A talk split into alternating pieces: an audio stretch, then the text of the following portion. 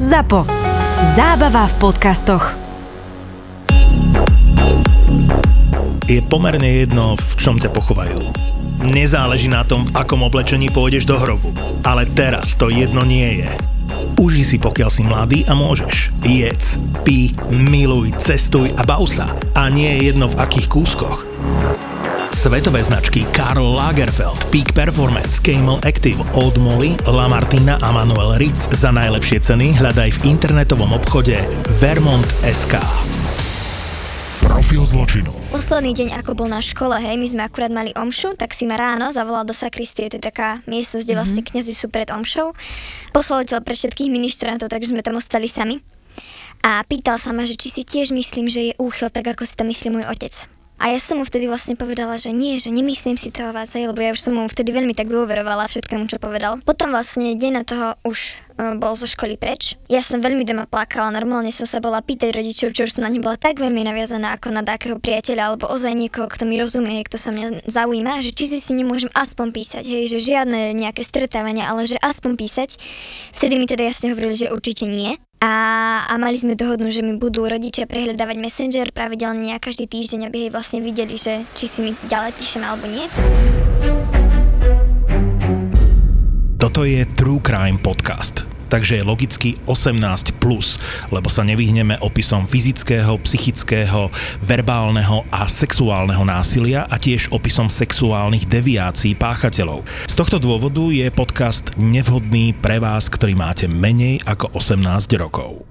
Ja som vedela, že teraz má podľa tých pravidel nasledovať to, že teraz ja uspokojím orálne jeho. A veľmi som sa toho bála, veľmi sa mi to hnusilo, bolo mi to odporné. Zároveň si pamätám, že som sa hambila, pretože to bol môj prvý raz, ja som nevedela, čo mám robiť. Čiže som v podstate len opakovala to, čo robil on, hej, že ja som ho potom boskávala po tele, celý čas sa mi to hnusilo. A keď som potom vlastne prišla k jeho penisu, tak som bola taká, že a čo teraz, hej? Tak som skúsila robiť to, čo som si naštudovala alebo čo som teda videla robiť jeho, hej, tým, že on sa predtým tiež uspokojoval, masturboval. Ale on ma po chvíli zastavil, hej, že on mi to ukáže, čo si pamätám, že som sa hambila ešte viac. Ja som ho teda orálne a zároveň rukou uspokojovala, až kým nevyvrcholil. Skoro som sa povracala. To bolo všetko na fare, hej? Hej, to bolo všetko na fare. Pán Farár v mene Božom s 12-ročným dieťaťom. Jaj! Počúvate Profil zločinu. s Kristínou Kevešovou. Sabinka, pre mňa si veľká hrdinka a ja ti veľmi pekne ďakujem, že si prišla porozprávať e, svoj príbeh. Ty keď si mala 12 rokov, tak si chodila na cirkevnú školu a všimol si ťa jeden kňaz. Ako to začalo? Začalo to celé asi tým, že keď som mala teda tých 11-12 rokov, tak som nemala veľa kamarátok v škole, pretože som bola uh, vyspalejšia. A keď som vlastne sa cítila takto osamela, tak som si akorát vtedy um, už chcela prvýkrát založiť Facebook. Rodičia mi to teda tak konečne, hej, keďže už predtým som mala nejaké pokusy, dovolili, keď som mala tých 12, s tým, že ako asi každé dieťa v tom veku som z toho bola taká nadšená a posielala som žiadosti všetkým ľuďom, ktorých som poznala. A medzi nimi bol aj tento kňaz, lebo mi tam jednoducho vyskočil aj na tom Facebooku ako návrh do priateľstva. Tak som si povedala, hej, veď známy, poznáme sa takto z videnia v škole, tak som poslala žiadosť, ale nič som si za tým nejak neprestávala, že by sme mali byť viac v kontakte, hej. On Chcela bol tvoj tam... učiteľ? On ma priamo neučil, ale pôsobil vlastne na tej škole ako kňaz, čiže sme si mávali kvázi hodinu s tým, že to bola teda Sveta Omša aj každý jeden týždeň. Stretávala si ho aj v kostole? Stretávala som aj v kostole, áno, chodila som aj do kostola, chodila som na stredka, ktoré boli organizované v našej farnosti, také, kde sme sa stretávali samé dievčatá rovesničky. Tam som ho napríklad tiež stretávala. Čiže určite ma registroval takto, s tým, že potom ako som mu ja poslala tú žiadosť, tak on mi hneď ten deň vlastne napísal. Čo mňa veľmi prekvapilo, pretože vravím, že ja som vôbec nejak nemala v úmysle byť s ním viac v kontakte, chcela som ho mať vyslovene iba ako priateľ na Facebooku a to bolo všetko. On mi teda napísal a rovno v tých prvých správach sa pýtal, že či by som si nešla niekedy do kina. A ja som sa veľmi zľakla, pretože mám vlastne otca, ktorý je veľmi taký ochranársky aj ku svojej cére, čo je akože veľmi milé a on mi už v podstate od, ja neviem, 9 rokov, už keď som bola vlastne menšia, púšťal rôzne filmy o tom, o, o zneužívaní, hej. Mm-hmm. Či už tak, eh, že cez správy, alebo aj takto naživo. rozprávali sme sa o tom veľa, hej, aby som bola nejak tak upovedomená a tým pádom mne hneď v hlave vyskočila taká kontrolka, že počka, tu čo nie je dobre, keď mne píše kňaz len tak, aj vôbec sa nepoznáme a hneď prvý správ ma volá do kina. Ešte ti vykal vtedy? On mi celý čas týkal. Ja som mu vlastne vykala, hej, lebo bola to moja autorita. Ja som hneď v ten deň napísala niekoľkým svojim kamarátkam, o ktorých som vedela, že majú treba starších súrodencov na tej istej škole, že či tí starší súrodenci s ním niekedy takto išli do kina. A všetci mi povedali, že áno, že on takto bežne práva. Mm-hmm. Vlastne decka zo školy do kina, hej. A väčšinou v väčších partiách. S tým, že on vlastne mne vtedy aj povedal, že majú ísť takí ďalší dvaja chlapci, hej, že sa nemusím báť, že by sme do toho kina nešli sami. A to ma celkom tak akože upokojilo, hej, že som vedela, že nie som jediná, že to robí bežne. Stále mi to prišlo také zvláštne, že prečo so mnou chce byť v takom intenzívnejšom kontakte, ale povedala som si OK, asi to bude bezpečné. Takže si tak vydedukovala, že je to v podstate e, kňaz e, u vás na škole a že to je taký ten kamarátsky učiteľ, mm-hmm. ktorý takto bežne deti akože voláva do kina, mm-hmm. že nie si v podstate jediná. A začali ste si písať e, ďalej a ako to pokračovalo? Písali sme si asi ďalšie 3 dní, on sa tak uh, dosť zaujímal o mňa. Viem, že som mu vtedy aj povedala o tom, že sa cítim tak osamelo, on mi viackrát povedal, že to chápe, pretože vidí, že som vyspelejšia, že som veľmi inteligentná na svoj vek, že jednoducho akoby nezapadám medzi tých svojich rovesníkov to vyspelosťou. Veľa mnou písal už tie prvé 3 dní o takých veciach, ktoré vedel, že máme spoločné a ja som sa v podstate stále vyhýbala tomu kinu, pretože som sa stále bála a vedela som, že osino by ma nepustil. Práve preto, že mhm. som povedala, hej, že on bol jednoducho v tomto taký, mal taký inštinkt, dobrý ochranársky. Vedela som, že by ma nepustil, avšak uh, on mal uh, vlastne jednu noc nočnú, bol takto preč a akurát počas toho večera on sa so mnou nakoniec dohodol, že pôjdeme do kina s tým, že ma mamina potom, ako som jej povedala všetky tieto argumenty o tom, hej, že práva bežne detská do kina, že nebudem sama, že tam budú aj ďalší dvaja chlapci, hej, uh, tak ju som nakoniec presvedčila, tým pádom už to bolo dohodnuté mm. a nakoniec ma teda pustil aj ocino, hej, keď sa mu to nepáčilo, že sa bál, ale povedal si OK, kým tam nebudem s ním sama, tak ma teda pustí. No a zrazu prišlo to ráno, kedy my sme už mali ísť do kina a on mi zrazu povedal, že no, že ani jednému z tých chlapcov sa nedá. Mm-hmm. A to som sa zľakla, že, že čo tak zrazu. Hej, že doteraz mi vlastne hovoril, že tá jediná istota pre mňa bola tá, že nebudem s tým sama. To bolo jediné, prečo som sa nakoniec rozhodla, že pôjdem. A on mi zrazu povie, že ten nemôže pre takéto dôvody a druhý nemôže pre ešte, ešte akože väčšie dôvody, hej, čo boli vlastne úplné hlúposti, že im do toho zrazu niečo vbehlo, čo si teraz myslím, že podľa mňa možno aj nemali ísť, hej, že si to všetko len vymyslel. No a, ale mne už vtedy bolo také hlúpe, hej, to zrušiť, keď už sme boli dohodnutí, tak ja som vtedy obvolala svoje kamarátky, či by niekto nešiel. Nakoniec som našla jednu, tá s nami teda išla a e, čo si pamätám z toho kina bolo to, že tam sa ešte o nič nepokúšal, ale pamätám si, že cestou nazad v aute sa ma pýtal, že akí, akí chlapci sa mi páčia. Mm-hmm. A ja som mala, mu povedala... Vtedy si mala Sabinka 12 rokov. Áno, vtedy som mala 12 mm-hmm. rokov. Ja som mu vtedy povedala, že nemám nejaký konkrétny typ, ale že určite viem, že by som nikdy nechcela mať nejakého modrokého blondiáka s tým, že on bol práve modroký blondiák, hej, tak sa akože veľmi tak zasmial na tom. A... Ale vtedy sa ešte nejak o nič nepokúsil, hej. Ona potom kine to ale pokračovalo ďalej, lebo u týchto sexuálnych predátorov, čo je veľmi dôležité povedať, e, čo teda hovoria všetci odborníci, najprv si oni musia získať dôveru.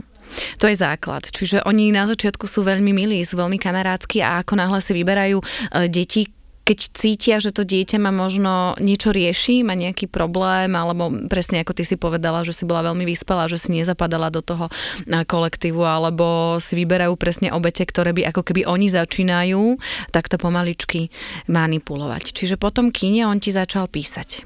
Hej, my sme si ďalej písali, našli sme si spoločnú tému v nejakých uh, hudobných skupinách. On mi pravidelne posielal uh, nejaké piesne, hej, ktoré som si aj vypočula. A potom sme sa rozprávali o filmoch, pretože on veľmi rád pozeral filmy, takže sme si vlastne zdieľali filmy, ktoré by sme si mali hej pozrieť. A začal potom robiť to, že mi normálne na USBčku do školy nosil takto filmy. To sa stalo raz s tým, že ja keď som tie filmy už videla, tak som teda chcela ďalšie, hej. Tak on mi navrhol, že ve tak príď za mnou na faru, hej, že ja ti ich môžem dať aj tu na u mňa na fare.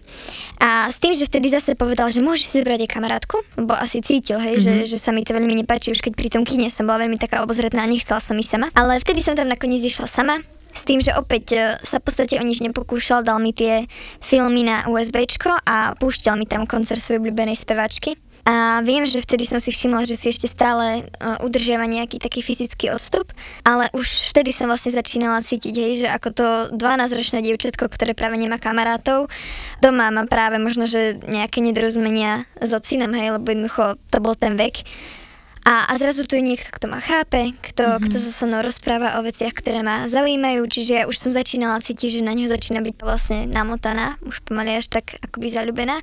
A ona potom z tej fary odprevádzal s tým, že mi akurát zavolal vlastne môj otec a pýtal sa, kde som. A ja som mu vtedy povedala pravdu, hej, ešte bola som u tohto pána kaplána a idem teraz domov, on mi dával filmy.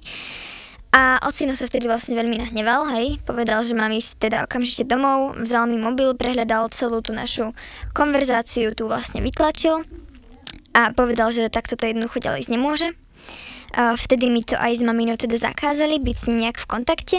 A keďže ocinovi sa to nepáčilo, tak rovno išiel za našim dekanom aj za biskupom a od nich teda žiadal to, aby tohto kaplana úplne stiahli z farnosti s tým, že mu povedali, že to spraviť ešte nemôže, pretože mal akurát uh, prvopríjmajúce deti na starosť, takže musel ostať, ono sa to celé začalo deť v marci, takže musel ešte 3 mesiace do júna, do konca školského roka ostať, aby vlastne dokončil tú prípravu prvopríjmajúcich detí. Ja som sa rozprávala aj s tvojimi rodičmi. Oni v podstate vtedy povedali, že keď si prečítali celú tú komunikáciu, ja som mu teda tiež videla samozrejme s tvojim súhlasom a súhlasom s tvojich rodičov, tak vlastne v tých správach, tak tam bolo evidentne napísané jasné smerovanie k tomu, že on sa ťa stále snažil vylákať na nejaké stretnutie, chcel sa s tebou stretnúť, chcel byť s tebou sám, volal ťa do kina, volal ťa na faru a neustále ťa vyhľadával, čo už tvoji rodičia pochopili, že nie je správne, aby dospelý muž, um, teda kaplan sa snažil stretnúť s 12-ročným dievčaťom a za, všimli si to, že si tam začína s tebou budovať ako keby e, vzťah, veľmi jednoducho začínate namotávať. Len namotávať dospelú ženu je jedna vec a namotávať 12-ročné dieťa, ktoré je presne v takom tom veku, kedy ako keby vchádzaš do puberty a možno, že máš vtedy veľa vecí, samozrejme v tomto veku akože sa rieši, aj tak vnútorne z pohľadu toho dieťaťa nie je správne. A vlastne čo sa týka týchto správ, tak e, uznali aj nadriadení tohto kaplána, to je tiež dôležitá informácia, že áno, nebolo to v poriadku a nebolo v poriadku, že takto sa teda náš cirkevný človek zachoval a nemal by sa takto správať práva, čiže oni povedali, že teda dobre, nebude na tejto škole a že dajú ho niekde inde. To je to, čo si ty hovorila, ale mal tam ostať ešte teda 3 mesiace, aby deti pripravil. Počas týchto troch mesiacov asi by bolo logické, že by sa mal teraz stiahnuť. On to však Sabinka ale neurobila, písal ti tajne ďalej, že? Áno, to je to, že on práve tie 3 mesiace využil. Čo keď sa na to spätne pozriem, tak až nechápem takú jeho trúfalosť pretože môj ocino vlastne komunikoval aj s ním, hej, jasne mu povedal, že sa ku mne už nemá priblížiť, že jednoducho s tým má okamžite prestať. A on napriek tomu pár dní na to zase napísal, tentokrát do SMS-ky, keďže som mala zakázané, hej, si s ním písať na Messengeri, že my sme vlastne mali nejakú takú spoločnú kapelu, o ktorej sme sa často rozprávali, piesne, hej, ja som ich mala veľmi rada, keď mi ho ukázal. A on mi napísal, že túto kapelu už nikdy nebudem môcť počuť bez toho, aby som si na teba nespomenul. A z toho som ja bola veľmi taká akoby nadšená, aj keď som videla, že ma má naozaj rád. A ja som mu napísala hej, nejakú takú podobnú vetu, hej, že, že tiež na ňa už nebudem vedieť nemyslieť pri tým, ako ich budem počúvať. S tým, že som mu ešte v tejto správe vykala a on mi práve vtedy povedal, že už mi nemusíš vykať, pretože už som predsa zo školy preč, už nie som tvoj školský kaplán a už som len tvoj kamarát Peter, hej. A odtedy som mu ja vlastne začala týkať, čím sa opäť tak prelomili nejaké ľady v tom, v tom vzťahu, ktorý sme mali predtým, hej, a opäť to išlo tak hlbšie do takého priateľstva. A potom sme sa dohodli, že si zavoláme, aby sme sa dohodli na tom, že ako budeme ďalej v kontakte. A dohodli sme sa na konkrétnom dni a čase, kedy si my zavoláme, kedy ja som vedela, že ešte budem v škole, tým pádom budeme na to čas. Rodiče nebudú o ničom vedieť, že to bolo také tajné, hej? Áno, on mi vtedy zavolal a my sme sa teda rozprávali o tom, že ako by sme asi ďalej mohli zostať v kontakte, hej, že či, či to bude cez e-mail, alebo cez Facebook, alebo takto cez sms to som vedela, že nemôžem, pretože to by rodičia videli, hej, tam veď sa zobrazuje na faktúrach aj tie čísla, aj mm-hmm. poplatky za toto by som nemohla, tak sme teda, no že musíme dať ako online a nakoniec sme dospeli k tomu, že OK, dáme si takú dohodu, že budeme ďalej v kontakte cez Messenger, ale každý jeden deň budeme mazať správy, aby sa k ním rodičia určite nemohli dostať. Začali ste si písať a tu je pre mňa taký ten zaujímavý moment, že bolo mu povedané z cirkvi od nadriadených nerob to. Vyhodili ho zo školy, vyhodili ho z farnosti, že má ísť na iné miesto. Tvoji rodičia mu povedali, naozaj tvoji rodičia urobili maximum, preto ja viem, že máte aj dobré vzťahy, aj ste mali dobré vzťahy, asi z veľmi e, dobrej usporiadanej rodiny, to asi na margo toho, že veľa ľudí si myslí, že by sa to ich dieťaťu nemohlo stať. A to ja opakovane budem tvrdiť, že to je blbosť, lebo takíto sexuálni predátori sú neuveriteľní manipulátori a to si nedokážete predstaviť, čo všetko oni robia. A práve ako to bolo u teba, tak on išiel cez to pozitívne, hej, že je taký veľký tvoj kamarát a pre dieťa samozrejme je to aj do určitej miery také dobrodružstvo. Lebo prežívam niečo tajné, mám nejaké dobrodružstvo a, a predsa je to farár a ja sa s ním akože tajne idem ako keby skamarátiť a áno, keď máme tých 12 e, rokov, tak možno, že začínajú vznikať nejaké také prvé pseudolásky, hej, že a vy ste sa asi aj stretli, že Sabinka? Sme si písali stále intenzívnejšie a postupne to prechádzalo do toho, kedy on hej, začal navrhovať stretnutia s tým, že som hovorila, že sa veľmi bojím, keďže to už mám zakazané od rodičov, čo ak sa na to príde. Ale nakoniec sme sa teda aj tak stretli a zaviedli sme si vyslovene taký náš pojem na to naše stretávanie a to boli tzv. naše stredy. Pretože ja som mala konkrétne stredy vždycky čas, keďže som chodila na hudobnú školu.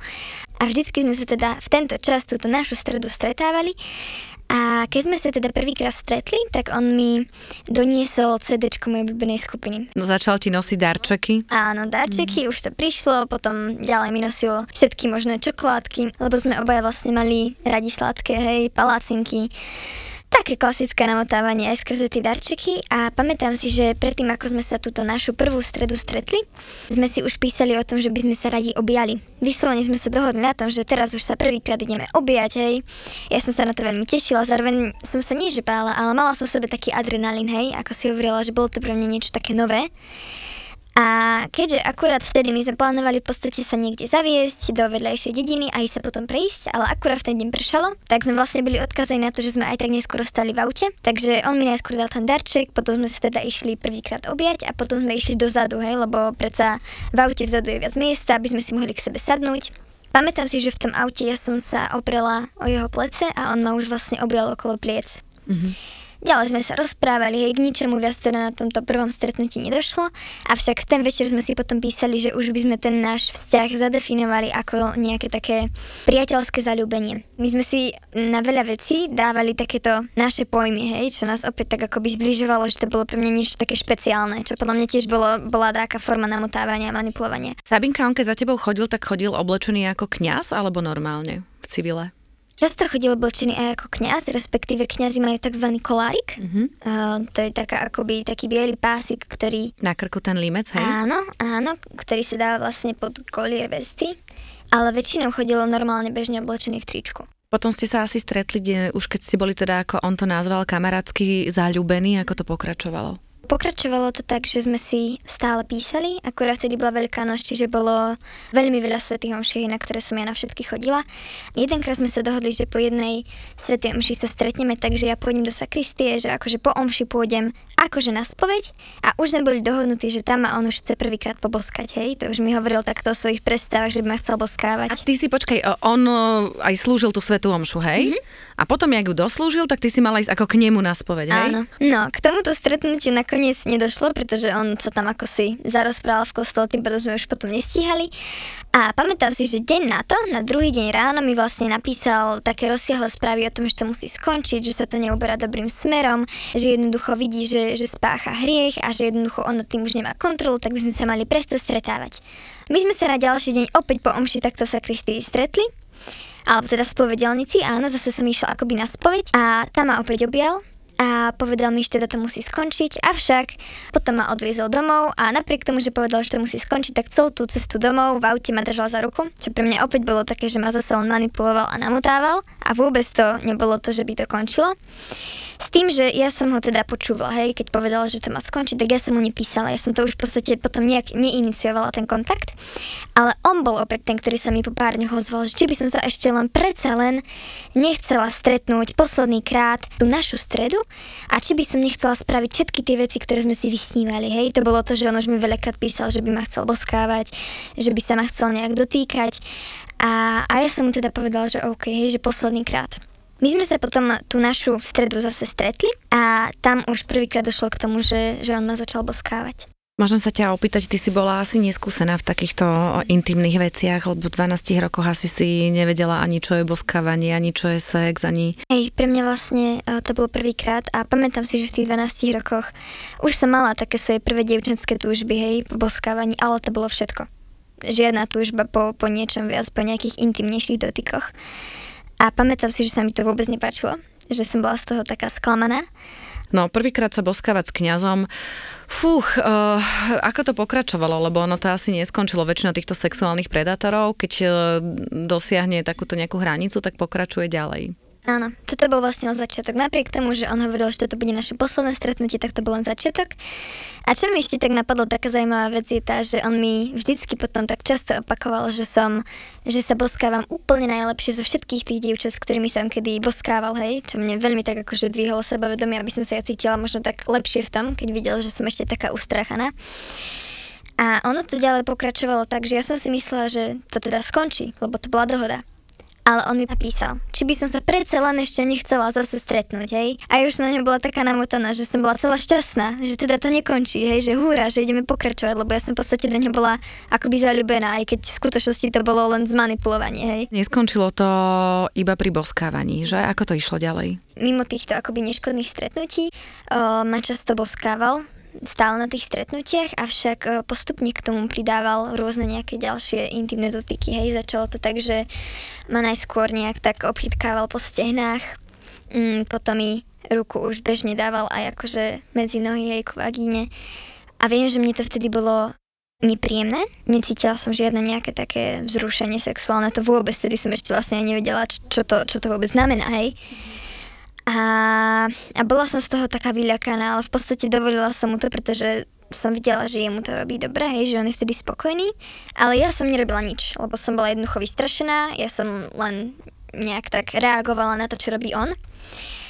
A pamätám si, že raz spravil dokonca to, že keď sme boli takto v aute, on ma boskával, hej, obchytkával ma, snažil sa ma nejak uspokojovať, aj keď mne to nič nerobilo tak mi vyslovene schmatol ruku a položil si ho na svoj penis. A ja som bola veľmi taká znechutená, vystrašená, bolo to pre mňa niečo nové, niečo odporné vyslovene.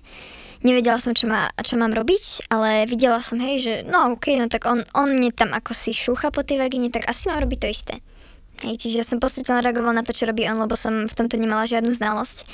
Pamätám si, že potom neskôr, keď som teda videla, že mu ide aj o takéto veci, tak som si to vyslovene googlila na internete, hej, že čo, čo to vlastne je sex, čo sa vtedy robí, ako vlastne muža uspokojovať, aké pohyby robiť.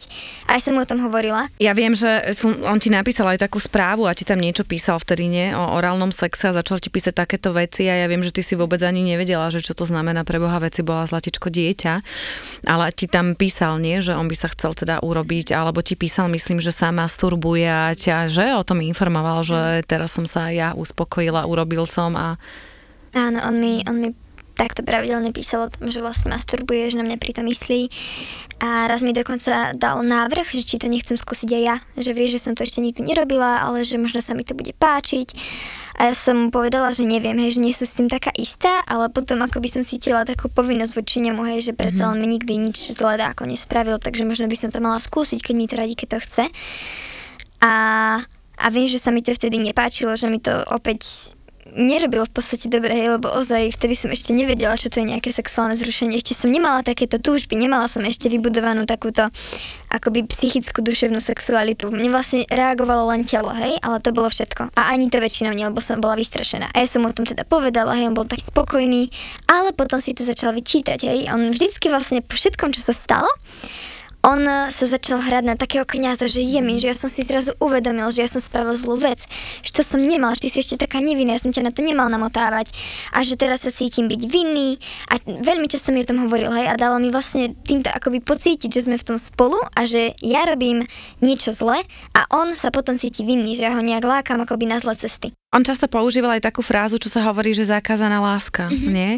Máme takú zakázanú lásku, alebo títo predátori, keď som sa s nimi stretla ako z týchto klerických stavov, tak oni často hovorili, že keby to Boh nechcel, tak sa to neudeje. Alebo že ty ma lákaš, alebo diabol ma láka prostredníctvom teba, aby som urobil hriech a, a ty keď si bola teda silne veriaca a si tomu verila, tak tam musel byť aj taký vnútorný potom ako rozpol, že asi som spravila niečo zlé alebo pokúšam pána Farára a on na jednej strane áno, som do teba zalúbený, poďme teda spolu masturbovať, ale ako náhle sa to udeje, tak povie, že nie je to správne, ja musím žiť čistým životom v celibáte a nemal som to robiť a častokrát potom sa idú asi aj vyspovedať. Ako to u vás fungovalo? Čo bol taký ten strop, kam teda on zašiel? No, zašlo to nakoniec až tam, že on mi teda písal tam, hej, že, že by som chcel mať orálny sex. Ja som si to opäť googlila, lebo som aj nevedela, čo to je. A, a na to sme v podstate boli akoby dohodnutí, hej, že keď bude nejaká možnosť, takže vtedy môžem mať ten orálny sex. A mala som vtedy jednu takú blízku kamarátku, ktorá ma v podstate často tak akoby po dohode kryla, hej, pred rodičmi, kedy ja som povedala, že idem ku nej a v skutočnosti som bola s ním. A toto sa stalo aj v jeden večer, kedy ja som doma povedala, že k nej idem teda spať. A, a v skutočnosti som potom bola s ním, išli sme k nemu na faru, avšak on celý čas, eh, keď sme sa dohodovali na tomto stretnutí, hovoril, že on chce iba pozerať film, že sa ma nechce ani dotknúť, že to nie je správne, že jednoducho toto bude iba taký pekný nevinný večer, kedy my si pozrieme film a to bude všetko. A ty tajne má, máš ako prespať na tej fare, hej? Máš tam prísť. Mala som tam prísť, potom sme sa mali rozlúčiť, on mal teda potom odvisku tej kamarátke a ja keď som tam prišla, tak ja už som bola pripravená a v skutočnosti som bola aj taká akoby rada, že k ničomu nedojde, lebo ja som sa predsa len bála, pre mňa to boli nové veci ešte som potom netúžila, takže ja som bola vlastne vďačná za to, že nič nebude chcieť, že ideme naozaj iba pozerať ten film, ale dnes v sebe som mala taký strach, že prosím, len nech k ničomu nedôjde, nech to naozaj dodrží. Avšak my hneď ako sme prišli na tú faru, tak on ma začal boskávať a ja som ho tak zastavila, že veci hovoril, že nič nechceš, hej, že dneska ideme iba pozerať film. Myslela som si, že, že teda to tak bude. A práve tým, ako mi on presne predtým opakoval, že to je taká zakázaná láska a že často mi hovoril, že ho mám v moci, že jednoducho som taká krásna, že keby som ho začala boskávať, tak on mi neodolá. Že ja som cítila zodpovednosť za ňo. A povedala som mu, že ja sa o ňo bojím. Keď on hovoril, hej, že, že ho to vždy potom mrzí, ja sa o ňo bojím, aby on proste nemal výčitky, hej, keď sa dá čo stane. A on, on že keď hovoril, že teda nič medzi nami nebude, tak prečo ma zrazu boskáva? A on začal s tým, že no veď hej, že on nič v skutočnosti nechce, ani nechcel predtým ale že on má pocit, že toto je naša posledná príležitosť a že už iná nebude a že, že si myslí, že by sme to mali využiť a že on sa jednoducho už nevie ovládať, nevie mi odolať. A ja som mu teda nakoniec privolila, že dobre, že teda keď to on chce, takže že dúfam, že, že sa ňa nemusím báť, že si to potom zase nemusí vyčítať. Ja som vlastne celý čas za ňom cítila zodpovednosť a ja som mu nakoniec privolila, hej, že OK, že keď to chceš, tak teda môžeme. Bola som celý čas v veľkom strese, pretože som to nechcela. Hambila som sa veľmi, pretože to pre mňa bolo naozaj také nové, hej, keď som sa mala vyzliesť, tak som sa cítila zle, lebo som ešte nechcela byť pred ním nahá. Vyzliekli sme sa obaja do naha, potom sme vlastne boli na jeho posteli, kde on ma boskával, dotýkal sa ma v podstate už potom po celom tele, hej, chytal ma za prsy a pamätám si, že som mu hovorila, že sa za ne hambím, hej, pretože som mala, bola som taká hej, nespokojná v tomto veku, tak klasicky. A on Mala vtedy si povedal, 12 rokov zlatičku, áno, vieš, no. áno, a on mi vtedy povedal, že, že on by ani väčšie nechcel, že tieto sú pre neho úplne dokonalá, že keby mohol mať ženu, tak chce presne takéto. V podstate ma celý čas tak ubezpečoval, hej, lebo videl, že sa hábim, že sa bojím. A uh, pamätám si, že sa mi veľmi hnusilo to, že popri tom, ako sa dotýkal mňa a boskával ma, tak sa dotýkal aj seba, hej, že v podstate masturboval. A mne sa to veľmi hnusilo prišlo mi to také odporné, hej, že, že miesto toho, aby sa už keď venoval naozaj mne, takže vlastne sa uspokojuje. Mm-hmm. Viem, že som si vtedy tak pomyslela, že veď, ale toto je úchylné, že to Že to je odporné, hej, Áno. že ti to prišlo, hej. Áno. A on ako ma ďalej boskával, tak ma postupne začal boskávať vlastne od hlavy išiel nadol, hej, po krku, potom po prsiach, po bruchu.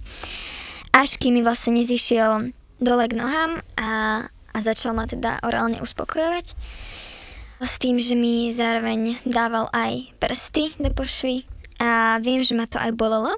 Mm-hmm Avšak nič sa nepovedala, hej, lebo ja som naozaj ho mala akoby tak rada, že, že som bola taká, OK, mu to robí dobre, ja musím byť tiška, musím sa tváriť, že aj mne to robí dobre.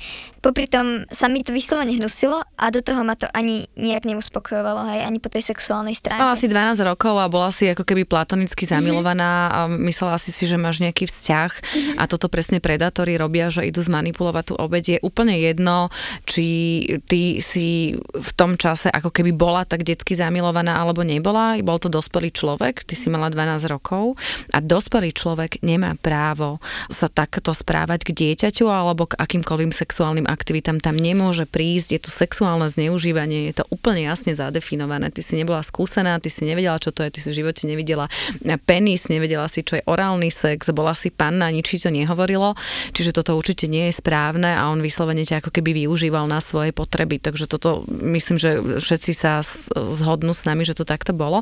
Prebehlo teda tento akt asi, hej? A, a zrazu do takej pol hodiny po tom akte začal mať výčitky. Hej, začal hovoriť, že bože, že to sa nemalo stať, že čo, čo sa to práve stalo, čo sme to urobili celý čas, hej, to hovoril v tom množnom čísle, že aj ja som teda na vine. A, a opäť začal s tým, že musíme ísť na spoveď. Myslím si, že predtým sme boli na spovedi ešte jedenkrát už predtým u jedného jeho kamaráta ktorý mal vtedy tiež vzťah so ženou. Tá našťastie aspoň bola už reálna žena, nebolo Čiže vždycky keď, to, vždycky, keď to vlastne prišlo k tomu, že sa vlastne niečo stalo, tak potom on chytil výčitky a potom ti povedal, že ideme na spoveď. Mm-hmm. Ale bol vždy vytipovaný presne kňaz, ku ktorému sa ano. ako tento kňaz s tebou ako s obeťou išiel spovedať, ano. aby ten kňaz to teda neprezradil, ale ako ide sa ku kňazovi, ktorý tiež má nejakú frajerku, takže je to v poriadku. Tým pádom sa oni vlastne budú kryť. Hej? Keďže obaja majú ten hriech. A teraz nešlo to, že on pácha o, akože trestný čin, to bolo, to bolo úplne vedľajšie, ale z pohľadu toho desatora, hej, a toho, mm. že oni majú žiť celý bati, obaja majú hriech, tým pádom oni sa budú kryť. Čiže pre nich to v podstate bola taká akoby dobrá dohoda, hej, tým, že sa mohli navzájom kryť, takže sme chodili celý čas k nemu. Tento kňaz uh, mi dal pomodliť sa celý ruženec, pretože som spáchala veľký hriech. A oni sa um, potom vlastne na tej spovedi boli veľmi dlho, a on mi potom rozprával o tom, že študovali vlastne nejaké zákony o tom, že aká je tam premlčacia doba, že koľko by on dostal, keby to náhodou kedy nahlásim. Hej, že on mi o tom vlastne vravel a ja som vtedy mala taký strach, že bože, ale nech sa to nikdy nikto nedozvie, lebo on predsa nemôže ísť do väzenia, hej, že to sa predsa nemôže stať. Že to Počkaj, takže strašné. ty si prišla na spoveď, akože spolu on, on potom, čo ťa sexuálne zneužil, ťa naložil do auta, vy ste prišli k jeho kamarátovi kňazovi, ktorý má tiež uh, nejakú svoju milenku a ty si teda povedala, spáchala som hriech, mala som sexuálny v 12 rokoch niečo s kňazom a on ti povedal, ty si zlé dievča, tu máš pomodli sa rúženec. A potom išiel tento kňaz, ktorý povedal svojmu kamarátovi, tak uh, vieš, ja teda spávam s 12 ročnou a oni si začali študovať, že čo by sa teda stalo, že aký prúser, lebo asi mu došlo, že 12 rokov je sexuálne zneužívanie a ešte riešili, hej, akože ako to majú ututlať. Tu je veľmi dôležité povedať tiež takú formu manipulácie, ktorá funguje v týchto cirkevných zboroch. Uh, nie si jediná obeď, ktorá mi toto hovorila, že vždycky po akte ich berú na spove Bratislave, dokonca rozprávala som sa s jednou dievčinou, ktorá tiež bola takto s kňazom, lebo tiež ju zmanipuloval a je dokonca presne na listoček napísal, čo má povedať. Čiže ako náhle mali spolu sex, tak mala povedať, že spáchali smielstvo a ako náhle prišlo k orálnemu sexu, tak mala povedať, že robili nečisté skutky. A ona mi takisto ako ty rozprávala, že vieš, že mne zomreli rodičia, ja som bola sama opustená, tento kňaz sa o mňa staral, on mi pomáhal so školou, bol mi ako keby rodinou, potom povedal, že sme sa teda ako keby zamilovali, že ja som ostala ako keby naviazaná na neho a potom teda keď prišlo k sexu, tak vždycky ja som ho zviedla ja som urobila hriech, ja som urobila tú chybu a ja som bola tá zlá, čiže ja som sa cítila vinná. A toto si mi hovorila aj ty, že ty si sa cítila vinná. A na toto psychológovia hovoria, že u predátora je veľmi dôležité u obeti vzbudiť strach a ako keby výčitky, lebo vtedy tá obed nebude hovoriť. Čiže on keď ťa zastraší, že ty si tá hriešnica, tak ty budeš mať výčitky a nebudeš ako keby v pozícii, že by si to išla nahlásiť alebo že by si to išla povedať. Ty si to asi tiež tak vnímala, že to bola tvoja chyba vtedy, hej, keď si teda silne veriaca. Áno, aj si pamätám, že potom, keď on už vlastne odišiel z farnosti, v tom júni, keď už ho preradili, tak eh, potom postupne, ako som sa aj začala zdôverovať nejakým svojim priateľom, tak som im o tom vždycky hovorila takým štýlom, že mala som niečo s kňazom, hej, a, a ja som to spravila a že to bola naša zakázaná láska. Celý čas som hovorila v tom množnom čísle, hej, nikdy mm-hmm. som ne, nepovedala to, že on by ma zneužil, že on mi nejako blížil. Vždycky som hovorila jednoducho o tom, že ja som si niečo mala. Profil zločinov s Kristínou Kevešovou. On keď teda odišiel z farnosti, s tým, že predtým ako odišiel sa toto stalo niečo podobné ešte raz, tým, že sme boli na lúke, on eh, opäť ma chcel orálne uspokojiť. Ja som najskôr veľmi protestovala, pretože už som vedela, že už sa mi to teda nepáči po tom minulom raze. Ale on stále na mňa hej tlačil, že, že mu sa to páči a že on mi chce spraviť dobre. Tak nakoniec som mu povolila zopakovalo sa to, to isté, čo minule. Avšak potom, keď ma vlastne douspokojoval a prišiel si ku mne a začal sa rozopínať, aj začal si dávať dolu nohavice, mne prišlo až zlo vtedy, že toto zase nie, že ja už to nezvládnem, tak som povedala, že na budúce, hej. Mm-hmm. S tým, že som vrátala s tým, že už jeden na budúce nebude, pretože som vedela, že má do takého týždňa odísť preč. A, a viem, že už som začínala byť taká sklamaná, pretože som si začala uvedomovať, že celý ten vzťah sa v podstate začína točiť už iba okolo týchto fyzických vecí. Pretože dovtedy tým, že my sme sa predtým veľmi stretávali často aj bez takýchto intimných dotykov a naozaj sme sa len prechádzali, rozprávali, tak on ma nejak stále tak akoby namutával alebo držal v tom, že ma má naozaj rád. A ja som si potom, keď už som videla, že za každým to smerujú iba k tomuto, začala uvedomať, že, že asi to nie je úplne tak, že asi naozaj za tým vidí iba toto. Že kňazovi ide iba o sex, o nič iné. Mhm. Áno. A... a to sa ti samozrejme nepačilo a nepačilo sa ti v 12 rokoch ani takéto sexuálne Áno. veci. Hej. Áno, a potom sa mi to o to viac potvrdilo a ešte viac ma tak akoby zranilo alebo dorazilo to, že on keď teda odišiel potom v júni do inej farnosti, tak mi úplne prestal písať. A pamätám si, že predtým ako mal odísť, tak sme sa o tom často rozprávali, že aké to bude pre Boh ťažké, že sme sa často stretávali, hej, že sa predsa máme radi, že on bez mňa nebude vidieť vydržať. A ja som na to bola pripravená, hej, že aké to bude ťažké, že mi jednoducho každý bude písať, ako mu chýbam. A on ako odišiel, tak zrazu nič. Uh-huh. A mňa to veľmi tak zasiahlo, pretože o to viac som si ako vtedy uvedomila, že aha, že asi ma nemal až tak veľmi rád, ako sa nejak tváril, hej. Že to bolo ako keby nejaké využívanie. Ty si v podstate, on odišiel, ty si si žila svoj uh, život ďalej, um, začala si ďalej fungovať, no a mala si 14 rokov, prešli 2 roky. A čo sa stalo Zlatičko v 14 rokoch? V mojich 14 rokoch sa stalo to, že uh, ja som sa vtedy dala dokopy s mojím vtedajším priateľom, s ktorým sme potom boli spolu 3 roky. A on bol vlastne prvý, opäť som mu to povedala v takej verzii, že ja som niečo mala s kňazom, nejaký románik, že to bola taká zakázaná láska a že to pre mňa bolo také hej, pekné celkom. A on bol vlastne prvý zo všetkých tých ľudí, ktorým som to povedala, ktorý mi na rovinu povedal, že ale toto nebola zakázaná láska, že on ťa zneužíval, že to nie je normálne. A on vlastne vtedy tak oštartoval vo mne to, že mne sa to všetko začalo spájať. Hej, všetko to, že ozaj tento napríklad jeden detail, to, bolo, to bola manipulácia, to nebola realita. Potom toto tu nás zneužite, že, že vlastne fakt to bolo zneužitie, to nebolo, že ja by som to v skutočnosti chcela, veď sa mi to celý čas nepáčilo, hej, že on mi vlastne vtedy tak strhol ten ešte zalúbený závoj spred očí a ja som si začala uvedomovať, že fakt to bolo zneužitie. A pre mňa to začalo byť vtedy veľmi ťažké. Vtedy sa mi vlastne začali také prvé psychické problémy, kedy ja som sa cítila byť taká pošpinená, a tým, že som veľmi vtedy tak ešte prežívala takú tú kresťanskú čistotu, tak o to viacej som to prežívala, že, že ja už nikdy nebudem taká čistá pre svojho manžela v budúcnosti, hej, že on ma jednoducho poškvrnil. Hambila som sa, aj stále som si to vyčítala, že som to nemala dopustiť, aby sa to stalo. A veľmi mi to tak ubližovalo, taký ten pocit, že, že už to nevrátim, že on ma navždy jednoducho zranil, poškvrnil a ja už nikdy nebudem tak krásne čistá. Mm-hmm. A stupňovalo sa to až do toho, kedy ja som si povedala, že nechcem, aby iné dievčatá prežívali to isté, čo ja.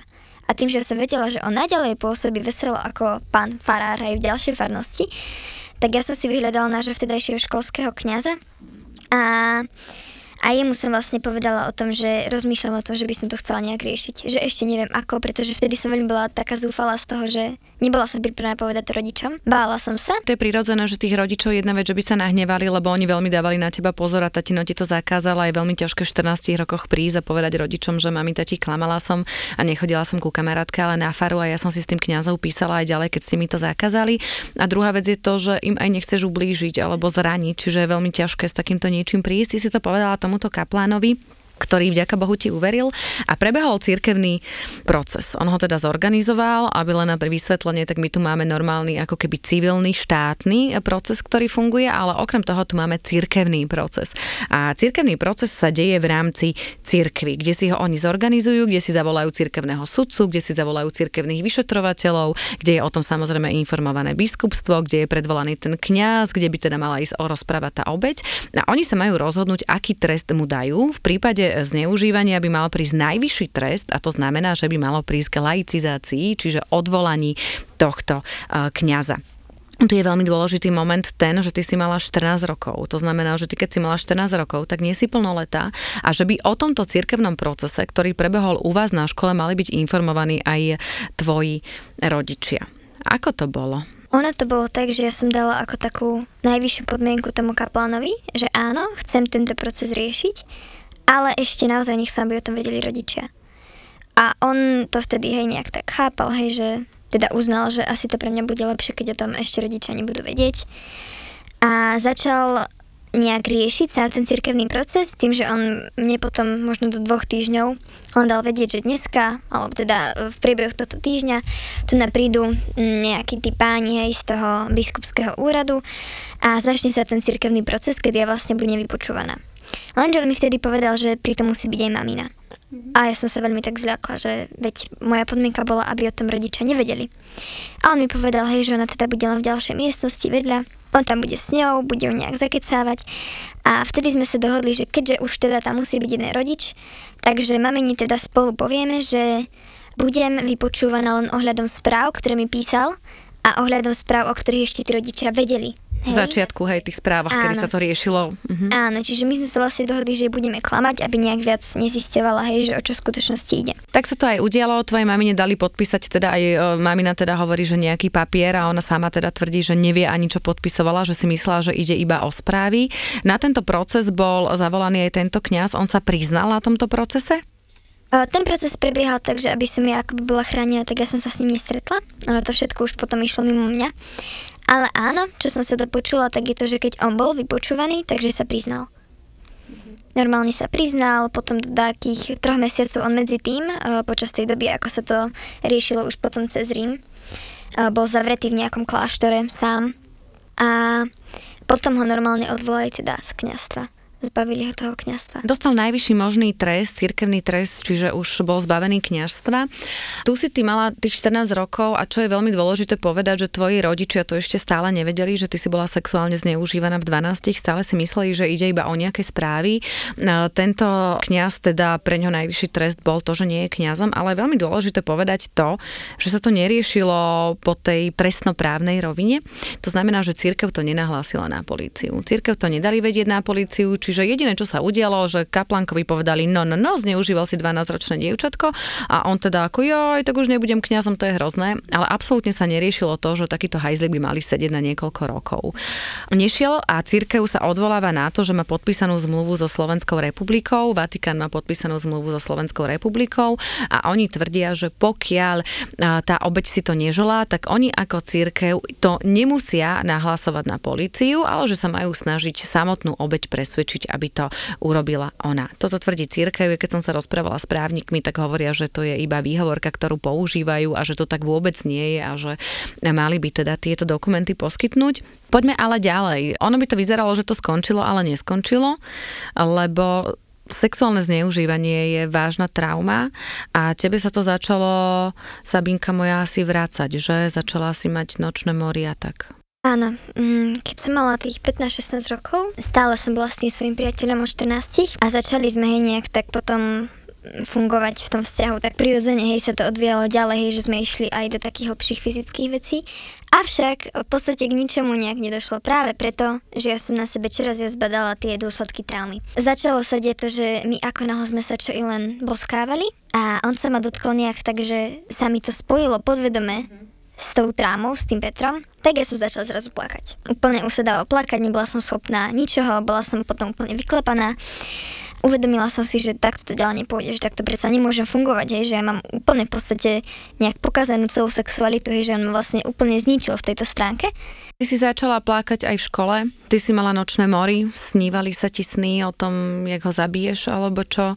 Čiže ty si, začalo si tvoje okolie všímať, že nie si v poriadku, čo je anielik úplne prirodzené, lebo tak toto funguje veľakrát napríklad ženy, ktoré boli zneužívané ako deti, 10, 11, 12, 13 ročné, tak veľakrát fungujú a potom sa im to vyplaví neskôr a väčšinou tom býva, že keď teda príde nejaký ako reálny vzťah a už keď sa ťa chytí, tak ti dojde, že bože, a takto sa ma chytal on a to bolo hnusné a mne sa to nepáčilo. A začne ti docvakávať, že takto normálny vzťah nevyzerá, ten, ktorý si si ty vlastne prežila v detstve a vtedy vlastne si aj tvoje okolie všimlo, že asi veľa plačeš a máš veľké traumy a nie si v poriadku, že? Áno, ono vlastne to bolo akurát obdobie, kedy nás opäť pustili do školy, hej, keďže teraz kvôli korone sme fungovali veľmi dlhú dobu online. A akurát keď nás pustili naspäť do školy, tak mne sa tie psychické problémy úplne zhoršili. Tým pádom, presne ako hovoríš, mne sa stávalo to, že som mala zrazu, ja neviem, taký záchvat úzkosti pred hodinou. A raz sa mi to stalo aj pred hodinou, ktorú sme mali s učiteľom, s ktorým som mala taký celkom dobrý vzťah. Mali sme akurát písomku, hej, ja som ju teda nenapísala dobre a ja som za ním potom dva dní na to išla mu teda nejak vysvetliť, hej, že čo sa deje, že aby si to nejak, on možno, že nebral osobne, hej, že som vždycky bola predtým dobrá žiečka, že to nie je spôsobené ním, že jednoducho mám teraz nejaké také psychické ťažkosti. A on sa o mňa potom zaujímal, hej, pýtal sa, že, že čo sa deje, že ak som tak je tu pre mňa, že sa môžeme porozprávať. A mňa ako to už tak veľmi dlho ťažilo, že jednoducho nevie, nevedia to moji rodičia a ja som čoraz viac bola nastavená, takže ja to potrebujem riešiť, už to potrebujem dať na políciu, čoraz viac sa to vo mne takto akoby stupňovalo. Že ja som si vtedy povedala, že dobre, poviem mu to a bude ako bude. Ak to povie rodičom, tak sa to jednoducho dá ako spraví, ale už to jednoducho v sebe nedokážem dlhšie držať. Si nevedela ako ďalej, hej? Mm-hmm, áno, ja som sa s ním teda potom porozprávala a, a on mi presne toto aj povedal, hej, že, že jednoducho musí sa to riešiť, že jednoducho to nemôže takto ostať, on nemôže ďalej behať po slobode, keď spáchal trestný čin. A že mne bude psychicky čoraz ťažšie, pokiaľ sa to teraz neporieši. Jedna vec, že on by mal sedieť, ale ako čo hovoria odborníci, pokiaľ čo sa týka sexuálneho zneužívania, tak cesta tajiť to, možno aj pre ďalšie obete alebo pre ďalších ľudí, ktorí sú v takejto situácii, nie je riešením, lebo tie traumy skôr či nie, skôr ti vyjdú na povrch. Či ti prídu, keď máš 16, alebo či máš 20, 30, 40, 50. Ja som sa rozprávala so ženami, ktoré majú aj 40, 50 rokov a hovoria, že to neriešili a že to tajili a že ich rodičia povedali, že nebudeme to hovoriť, lebo budeme mať predsa hambu. Majú vážne potom problémy v živote neskôr, čiže jediné, čo môžeš urobiť, aby ten človek bol potrestaný, lebo vtedy ako keby ty začneš cítiť takéto to zadozučnenie. A druhá vec je vyhľadať psychologickú pomoc, lebo je to trauma, kde ti tebe bolo ublížené a je dobre to zvládnuť s nejakým terapeutom, psychologom, psychiatrom, ktorý ti teda pomôže a je úžasné, že vlastne ty si našla asi aj takú oporu a tento pán učiteľ to aj povedal rodičom alebo povedala si to ty potom, si nabrala tú odvahu? My sme sa vtedy dohodli s tým pánom učiteľom, ja som dala rovno telefónne číslo. On sa chcel porozprávať s mojou maminou o tom, hej, že jednoducho sa toto dozvedel a že si myslí, že by bolo vhodné to teda riešiť. Akurát ten deň ja som potom išla ku psychologičke, s tou som nejak tak prediskutovala, že ako si ona myslí, že by bolo vhodné hej, to teda už konečne povedať, aby som sa na to psychicky pripravila. A v ten deň som to povedala obom rodičom. A rovno povedali, že sa to teda ide riešiť na policii. Ako zareagovali rodičia? Neviem ani ako inak to povedať, boli jednoducho úplne, úplne mimo z toho, hej. Mamina začala plakať, mm, do ocina úplne... Hnev. Očividne, áno, vstúpil taký hnev, zároveň v ňom bolo vidno takú akoby taký smútok z toho, že zlyhal, to je, to je to, čo som sa bála najviac. Pretože vážne človek si potom uvedomí to, že ten kňaz vyberie hoci koho. A tam nezáleží na tom, či je dieťa z dobrých, alebo teda nie kňaz, ten predátor, hej, či je dieťa z dobrých pomerov alebo zo zlých. My sme mali pomerne, mali sme problémy, hej, ale nebolo to veľmi zle a aj tak si ma vybral, čiže som vedela, že to nie je ich vina a to je presne to, čo som sa bála, že oni si to budú vyčítať, že to nezvládnu. Nakoniec sme sa cez to nejak preniesli, hej, skrze veľa komunikácie, veľa takej vzájomnej podpory, ale bolo to pre nich určite veľmi ťažké zo začiatku. Tvoji rodičia urobili všetko, treba povedať naozaj, že oni, oni sa o teba veľmi starali, aj kontrolovali tie správy, aj za tým kňazom išli, aj to išli riešiť. A ty ako dieťa si bola zmanipulovaná, takže ty si to určite nevyčítaj. Išli to riešiť, v tomto momente sme sa stretli aj my, tento prípad e, dali na políciu, bolo dané trestné oznámenie, bolo začaté trestné konanie. Najprv najprv myslím, že ten kňaz, keď bol predvolaný, tak povedal, že sa nechce vyjadrovať. No a v tom som ho už vyhľadala ja. Ja som ho našla, on robí v jednej firme, kde robí skladníka. Ja keď som sa s ním stretla, tak som bola prekvapená na to, ako on e, reagoval. Rozprávali sme sa asi 15 minút. A priznal sa k zneužívaniu, priznal sa, že ťa zneužíval, hovoril, že ste mali vzťah, hovoril o tom, že zlyhal, ale že ste boli áno obidvaja zamilovaní, takže stalo sa. A čo bolo pre mňa také veľmi zvláštne, tak jeho vôbec netrápilo to, že zneužil 12-ročné dievčatko, ale jeho trápilo to, že porušil celý bát. A to mi stále opakoval, že ja viem, zlyhal som, ja viem, zlyhal som, ja viem, porušil som celý bát, ja viem, spáchal som hriech, ale hovorím, dobre, ale tam je 12-ročné dievčatko, ktoré ste manipulovali a sexuálne zneužívali a to dieťa bude mať traumy, že to je dieťa, to nie je dospelá žena. A on stále hovoril, že no ale aj ona to chcela, aj ona to chcela. A ešte takú poslednú vec, ktorú mi povedal, že no ale ja som sa teraz rozhodol, že žijem čistým životom a ja mám teraz partnerku, dohodli sme sa, že budeme mať sex na, teda až po svadbe a tiež som mu dala otázku, že prečo teda keď je kňaz v mene dobrá lásky a spravodlivosti sa nech, nešiel prihlásiť na policiu sám, na čo mi povedal, že veď som bol zbavený kňažstva a to stačí, to je dostatočný e, pre mňa trest a prečo by sa mali ísť aj na políciu. Tá polícia ho ale predvolala ak mám správne informácie, tak sa priznal aj na policii k tomu zneužívaniu, e, čiže už možno by to mohlo byť aj v štádiu, že by mal byť obvinený zo sexuálneho zneužívania 12-ročného dievčatka. Ja dúfam, že neskončí s podmienkou. A ešte jedna vec, my potom, čo sme vlastne medializovali tento príbeh, tak sa ozvalo ďalšie dievča, ktoré hovorilo, že si s ním zažilo podobný príbeh ako ty, keď mala 14 rokov. Mne toto dievča rozprávalo, že tiež bola z veľmi kresťanskej rodiny. A on jej napísal, keď mala, ona mu iba lajkla pesničku, lebo tento kňaz bol hudobník a spieval také rôzne kresťanské piesne. Ona mu lajkla pesničku, on hneď začal písať, začali posielať akordy, začali sa rozprávať o hudbe, a začali presne takýmto istým štýlom namotávať, tiež s ňou vyhľadával stretnutia, volali ju do kňazského semináru, aby prišla za ním, na chatu, na faru. A tiež jej rozprával, že je jediná, ktorej nevie odolať, tiež jej hovoril tie isté frázy ako tebe, že ho má v moci, tiež jej hovoril, že miluje Boha, ale takisto miluje aj ju a nevie, čo má robiť. A ona mi rozprávala, že jej posielal rôzne videá, ako masturbuje a že tam bolo vidieť gitaru a teda jeho, čiže jedno video bolo ako hra na gitare a spieva kresťanské piesne a druhé video bolo ako masturbuje pri tej gitare, na ktorej spieva tie kresťanské piesne. A takáto komunikácia tam mala byť niekoľko rokov medzi, medzi nimi a tiež si myslela, že je jediná a tiež mi povedala, že sa cítila vinná. A tiež prišla s tým, že ja som urobila hriech, lebo ja som zviedla kňaza a tiež mi to rozprával a tiež mňa posielal na spoveď a chodil teda aj on na spoveď. A ozvali sa mi aj ďalší ľudia z farnosti, ktorí rozprávali, že ho videli pravidelne pri iných dievčatách a že stále hovoril takú vetu, že veď keď som farárom, kaplánom, tak to neznamená, že sa mi dievčatá ako nebudú páčiť. Odborníci hovoria, že nikdy nie je iba jedna obeď. Vždy je tých obeti viacej. A čo je veľmi dôležité, keď nás počúvajú teraz dievčatá, aby sa prihlásili, aby sa nebáli, aby si uvedomili, že to nie je chyba, aby začali rozprávať. A ako je to teraz? No, prebieha trestnoprávne konanie, a čo sa týka církví, čo je ešte dôležité povedať, tak policia si vyžiadala od církví, aby im dali teda dokumenty z církevného procesu, ktorý prebehol. A čo, dali či nedali? Nedali a prosím pekne, církev sa odvoláva na to, že ja som vo svojich 14 rokoch podpísala nejaký papier o tom, že nechcem, aby sa to v budúcnosti riešilo s policiou a príde mi to úplne chore, pretože aj ak by som to podpísala, jedna vec je, že ja som to nemala podpisovať, nemohla som, ešte som nemala 18, čiže oni majú v podstate úplne vymyslené zákony.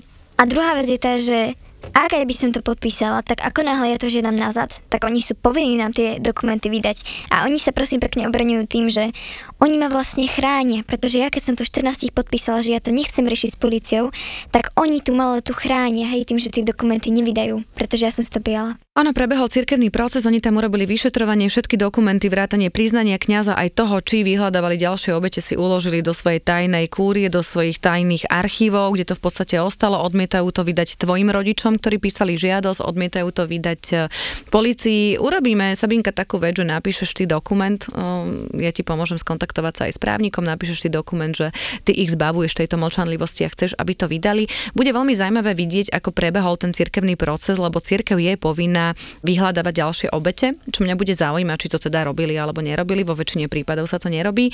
A potom církev podľa toho, čo povedal pápež František, by mala aj e, odškodniť obeť, správať sa k nej s úctou a odškodniť ju. Z toho napríklad, vieš, by si si ty mohla hradiť tých psychológov alebo nejaké ďalšie veci.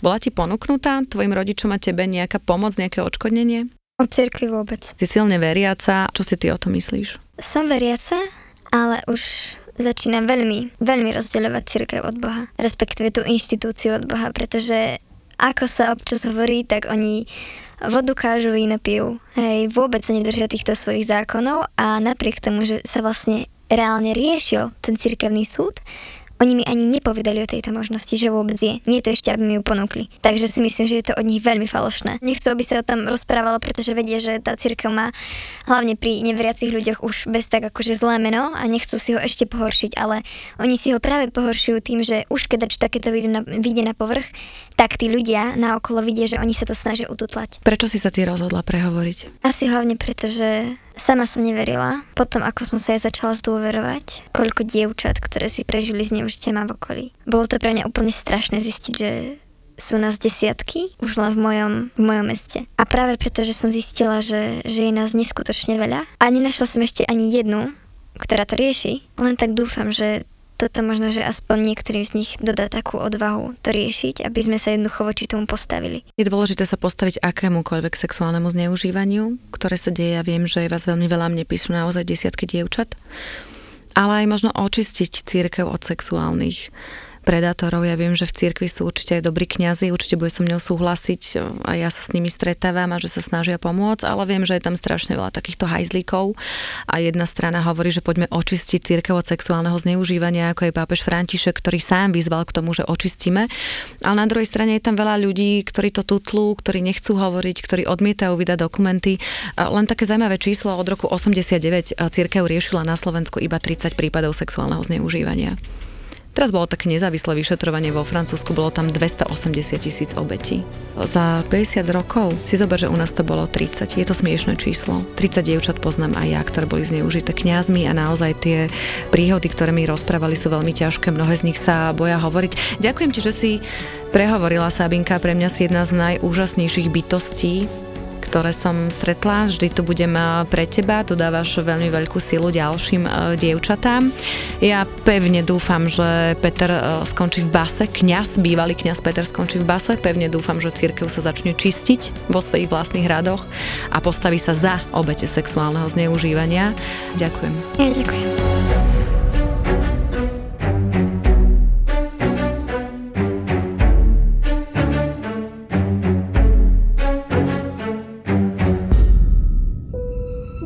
Neboli to oni, starec a smrť, kto tu páchal hriech, ale na tom teraz už nezáležalo.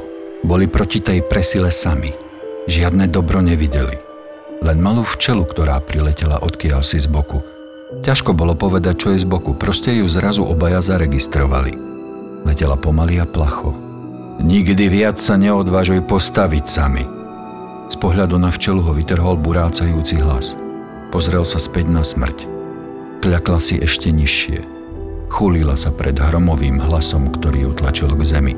Čela letela za svetlom sviečky. Ďalší porív vetra ju takmer sfúkol a starec sa pristiehol pri tom, že zrazu nevie, čo si má želať.